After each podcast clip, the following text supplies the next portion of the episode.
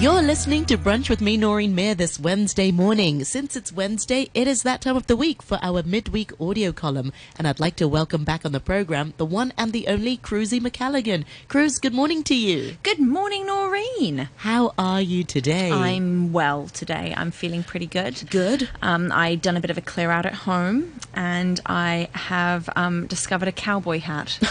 Where did that come from? I don't from? know. I don't know. You know what I mean? Like I just don't know where It was this thing came from. trendy in the 2000s. Was it? Yeah, I think I had one lying oh, right, around. Yeah, sure, it maybe, was, wasn't yeah. it? With like really low jeans and tiny tops and lots And of cowboy boots too. Yes, Yeah. yes. Okay, I remember this.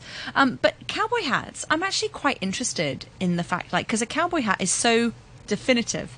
It right? is. Like, it's such a distinctive thing. Um, and the, the story of the American West, Wild West, where the cowboy hat, we're going to say originated from, because we're going to find out where it actually came from, um, is, you know, spans hundreds of years and thousands of miles of roaming the plains in your cowboy hat. Um, and it ranges, you know, to across the American American West. Now, if there's one symbol associated with the Old West, it's the headwear. It's this rancher on the plains, the Western hat, the cowboy hat, if you will. And if you peruse the comprehensive history of the cowboy hat, you'll find its history is actually very, very interesting. So, um, back in the early days of the American frontier, uh, there was no designated like hat that people wore in these sorts of things, a Western hat. Um, and from the time, um, uh, so basically, hats were just simply part of the average person's everyday ensemble, probably because you were in the sun. A hat is a very useful thing to wear when you were in the sun, and whatever hat they had, they wore. Okay, now um, that meant that there was quite a variety of different hats at the time for people roaming the plains or riding across the plains. But the history of the North American frontier didn't start with um, United in the United States. There were native populations who were living there long before, and after Spain came to Mexico in the 16th century. Not very gently, but quite violently. Europeans began to mix into this. And one of the things that came out of this culture was the original cowboys, the vaqueros. Now, the vaqueros, to beat the heat, wore sombreros. Okay, they wore Ah. sombreros. So this is the wide-brimmed, high crown hat that was ideal for keeping the sun off one's face, as we know now. A sombrero is a fantastically fantastic sun hat, right? Exactly. The cowboy hat, not so much for keeping the sun no, out. No, yeah. I, I know what you mean. Um, so the name sombrero, which is the Spanish word for shade, okay, which makes sense, um, you know, comes from that word for sombra. Um, and so people made sombreros of straw, felt, or highly decorated velvet, depending on their social status. Now, on the other flip side of this, we have U.S. cavalry hats. So trappers and settlers weren't the only ones who were kind of moving west. The U.S. military was also a common sight on the American frontier, and they were uh, they had tasks like patrolling trails and rail lines, and they had lots of military conflicts. And a lot of these uh, troops were cavalrymen who were riding on horseback. And cavalrymen's uniforms underwent a lot of change starting in the 1850s, including the hats. Um, bef- so before they had. Before they had a taller, almost stovepipe shape with a visor to block out the sun, but during these years, the bride widened and circled the entire head and that's by the Civil War, cavalry hats looked more like today's Western hats than top hats. So just to explain that again, like the original cavalry hat was like kind of wearing a little chimney on your head with like a little visor that stuck out above your eyes. You can probably picture it actually if you think of like a history book. You paint with your words. I paint with my words. I'm a poet. Yeah. Um, but anyway, but this this change, and I can also imagine that if you were riding a horse at a speed, a big floppy sombrero probably isn't going to stay on your head, right? That's going to catch the wind. Fair enough, That's going to yeah. catch the wind. Um, but these sort of they they change now. Um, surprisingly, the man who created the hat that would come to be known as the Western hat or the cowboy hat um, was actually born on the east coast of America, John B. Stetson, and we do refer to those hats as a Stetson. Have you heard that before? Yeah.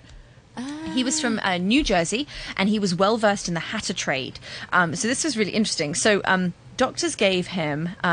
Quite a bleak diagnosis. He w- contracted tuberculosis, um, and he wanted to. One of his kind of dying wishes was to head to the frontier, the American frontier in the West, before he died. Like this was one of his things he wanted to do. So, um, while trying to make it as a gold miner, um, he noticed the coonskin hats and bowlers that people were wearing kind of did very little to actually protect from the elements. and he also saw the more practical sombreros, and he also saw the cavalry hats. So this guy, who had kind of a hat making background in his blood, used his skills to create a felt wide brimmed hat to amuse other members of the groups, um, the group of pioneers he was traveling with.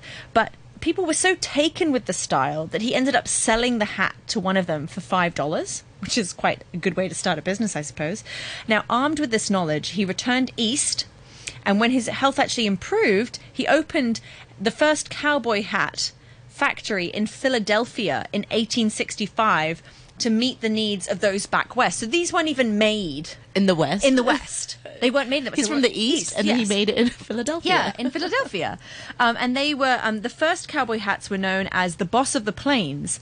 And he made it out of different varieties of waterproof felt with wide, stiff brim and rounded, uncreased crown with a flat top. So if you think about a cowboy hat, today, most of them, you're kind of thinking about a crease that you could almost pinch with your fingers as you take it off, right? Now, that wasn't the original hat. Now, the early cowboy hats were quite uniform, but they didn't stay that way forever because as time went on, variations to the hat were introduced regionally for practical reasons. Um, some places saw cowboys crease their brims so they'd be less likely to be caught in a lasso. So if they actually bent up the sides of the hat, they're not going to get a lasso trapped around the head. Um, and others adjusted the brim to be taller or shorter as well. Um, and then other changes came from necessity and less from necessity, more from inevitability. So those creased crowns, as we're describing, that kind of pinched bit, um, they weren't part of the original design, but when you're driving a herd of cattle 10 to 12 miles a day in all weather and using your hat as a water bucket and things like that, chances are it would get dented. So people were like this is just what they started looking like because of how people interacted Treated with them, it, treated yes. them, right? Um, but interestingly, uh, by the time uh, John Stetson died in 1906, the frontier had been considered closed, and the wildness of the Wild West had kind of died down. It wasn't that same place, that kind of new place. And even though the sun was setting on the Old West, it was only the beginning of the cowboy hat's popularity because of a new genre of film. What do you think it'll be? Oh, the um, cowboy films. Yeah, Yes, westerns. the Westerns. Um, so all these like little uh, like graphic novels, dime store novels about old west gunslingers already made the cowboy a hero in the minds of the public. And then there were western films, and this gave people a picture to go with it: a man with a gun belt on his shoulder and a wide-brimmed creased hat on his head. And I can imagine, I can imagine, like whether or not we agree with like gun violence and everything else, but I can imagine at this time in history how impactful that would have been on popular culture. You know what I mean? To see that character, that caricature. and the fashion associated with it. Totally. Yeah. Um, so the image was so well known that every Western, regardless of whether or not it was set before or after the Stetson hat, like because the Stetson hat was made at a point in history, and Westerns can cover stories from different points. They, they could be talking about a point in history where there were no Stetson hats, but people were still going to wear them in the movie. Um, and this made sure the style of hat didn't only stay in ranches and rodeos, but anyone who idealized the virtues of cowboys. So freedom, hard work, honesty. Okay, now whether or not cowboys uphold those values, there is that sense, right? Um, so that's so. I find that so fascinating that this is this is this kind of hat. And the image really just stays in your head. Well, I'm so glad you found that cowboy hat. I hope you kept it. Yeah. And I don't know. I mean, it's obviously it's not the same as like someone who's been wearing theirs for years and years and years. And if you look at the popularity, actually, apparently sales peaked in the 1940s. that was, but you know, I think people. I don't know if people wear them today, but I think we also have a different.